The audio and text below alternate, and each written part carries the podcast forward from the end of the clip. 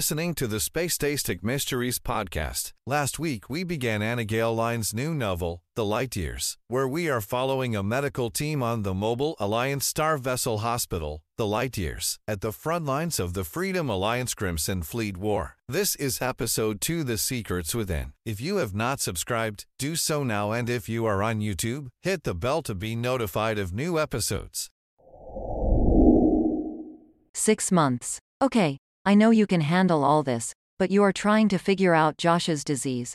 This, raise a family, be a surgeon and command the light years. Let me handle this, help you on our case and be chief surgeon.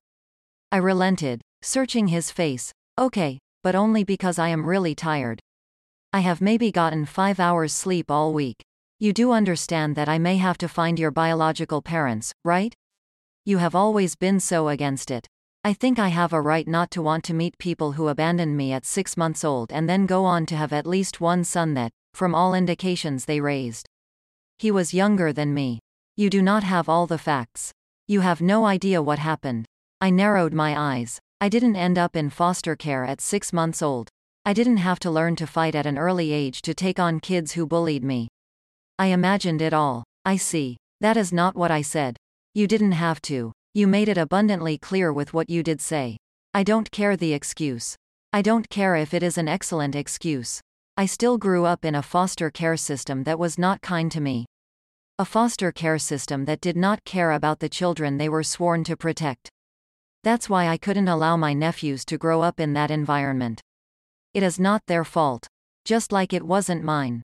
But, I don't care if you find them. That's up to you, but I don't want to meet them. What about our daughter? Doesn't Zariah get to meet them? First of all, you are acting like they are still alive. They might not be, and when Zariah is 18, she can decide for herself, but I do not want to meet them. That is my choice. I was in the hospital alone when I was 10 because I broke my skull. I almost died when I was 12 because I was hit by a car. I have been an adult for many years, and they have never tried to find me. Maybe they can't. Maybe they are being held captive like me. I asked with grave deliberation, are you sure? Are they being held in the same facility as you were? Is that why you are insistent that I see them? He shook his head and replied, no, but I think you should confront this part of your life, so that you can be whole, so you can know your history. I'm not whole because I do not know my parents. I am not saying any of that. Why are you being so sensitive? That isn't like you. I am not. I want to know why you are forcing this. You are just like everyone else in my life who thinks they are doing me a favor by trying to find my parents or my family. Donnie, I am trying to help you. Are you? Because people who know their parents say that. In the last decade, I had to endure 5 sets of people who claim to be my parents because of the meddling people in my life. None of which turned out to be my parents. I don't want to meet them. That is my call. I think that you are never going to know who you are until you discover your history. Now, I am not whole, and I don't know who I am. I know who I am. I am a doctor, a commander, a mother, a federal agent, and I was a wife. To act like I am not whole because I don't know my parents is extremely rude and disrespectful.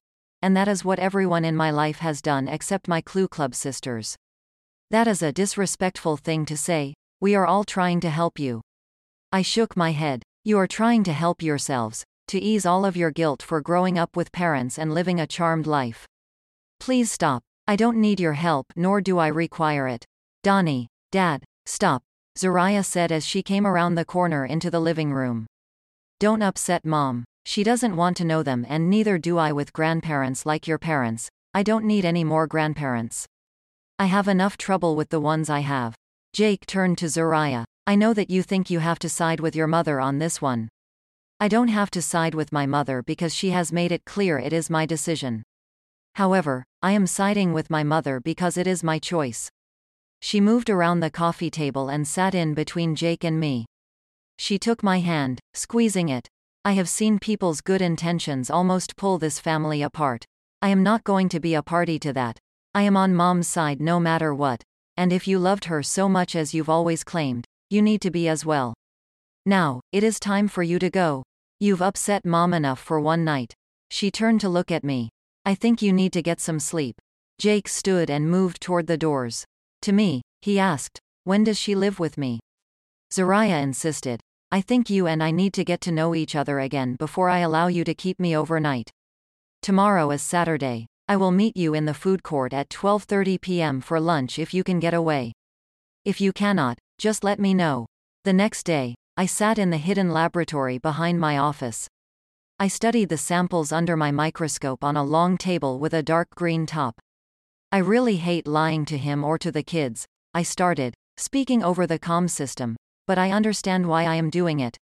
I understand I must do it to keep you safe, but if he investigates this, he is going to discover the truth. He is relentless when he is on a case.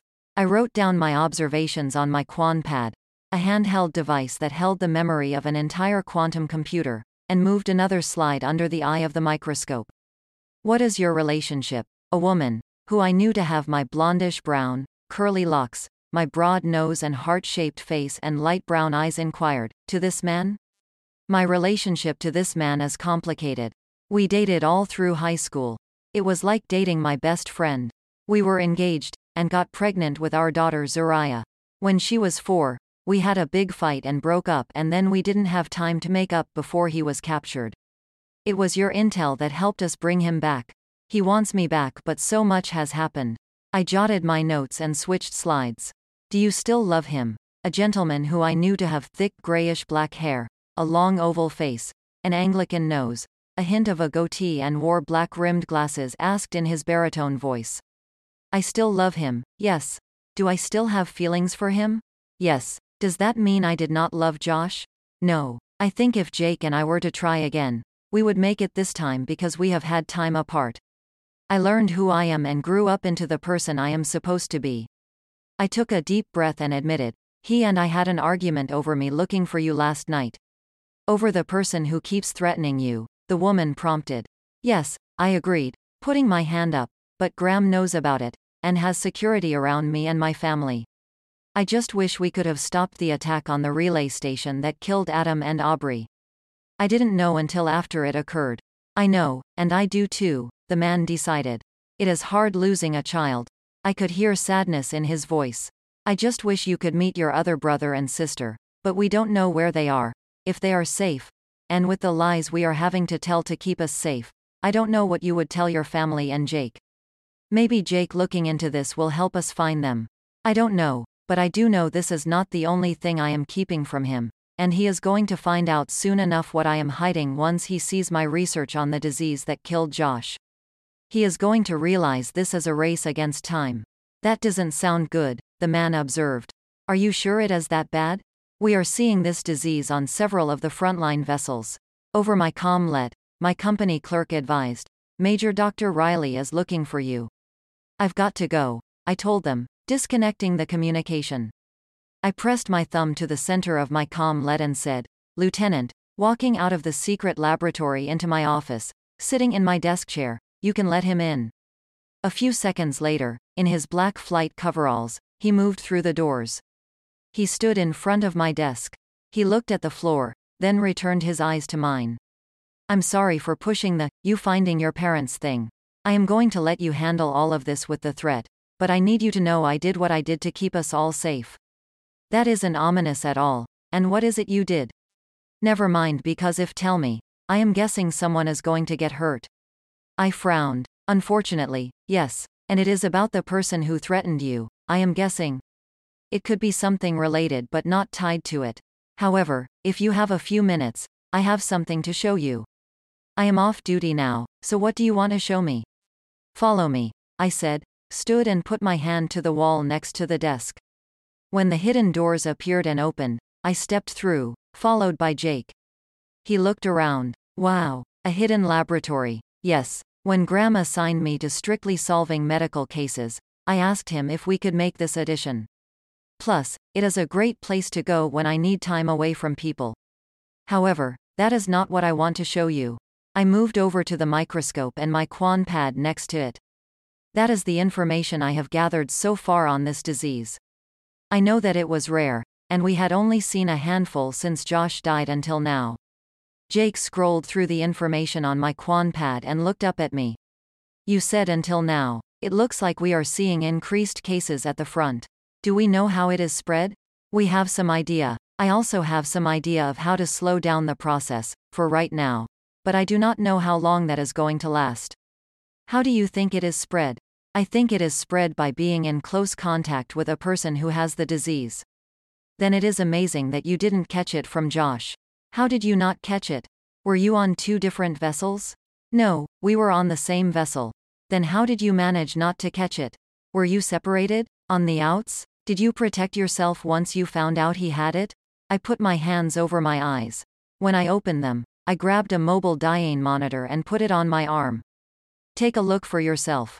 He looked at my readings, then at the slide in microscope. He rose his eyes to meet mine. Donnie, you have the disease. How have you been able to stay alive for this long? I am guessing you contracted it from him. I put my finger to my lips, then whispered, you don't know about this. You didn't see these readings. But what if you are contagious? Is that why you didn't want me to kiss you? Because you didn't want me getting the disease? I am not contagious with the medications I am. If your husband has been dead 2 years, you've had this that long? Again, how have you stayed alive that long? From what I've seen in the research, Josh was the longest anyone lived with it. 6 months, am I right? With a cocktail of drugs. I don't know how long that is going to work. I have been reverse engineering this disease. Graham will not let me stay on this case if he finds out I am affected. He rubbed the knots in his shoulders, answering, I don't know. If we leave this in anyone else's hands, the children in my care other than Zariah are going to end up with Josh's parents. I wrinkled my nose. She makes your mother look like a kitten. She is in some cult and will raise the children in their ways. Who knows if she will take in Max and Zach? I cannot trust anyone but us to solve this. The other people who have this are using this cocktail of drugs with the same results. He put his hands up and turned around. He kept his back to me for a minute before he faced me again and sighed. Okay, but the moment we are in over our heads, I am telling Graham. I nodded. Okay, I have to admit I am impressed by the results you have gotten so far. You have a knack for this kind of work. He reached for me and pulled me closer to him. Originally, I was doing this because it was our assignment. I couldn't give a damn about your husband, but now, I am all in because I am not going to lose you again. Do you hear me? I will not lose you again.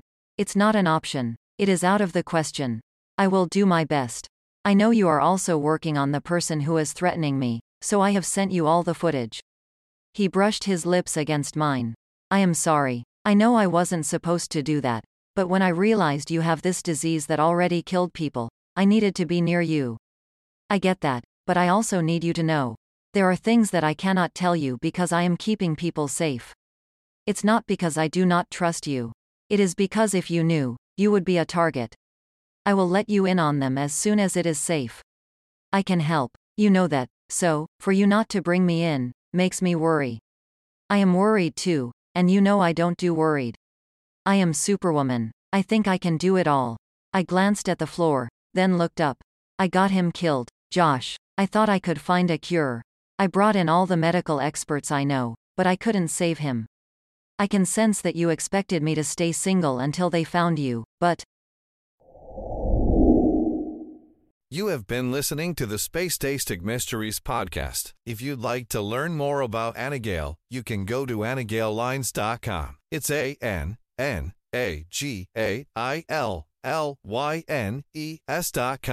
And there you can download the first book in the Space Base LVN series called The Last Chance Station for free. You can also buy her other science fiction books on the website, Amazon, BN.com, Lulu, and many other online outlets. Also sign up for the newsletter to keep updated as to what's going on in the world of the Anna Gail Lynes podcast, her motivational podcast that helps women live significant lives, and Spacetastic Mysteries podcast. Follow her on social media, Lady Anna Gail on TikTok, Anna Gail Lynes on Twitter, and Anna Gail Lynes Artist on Instagram. Join her Facebook page at facebook.com/author Anna Gail. Thank you for listening. And thank you for being you.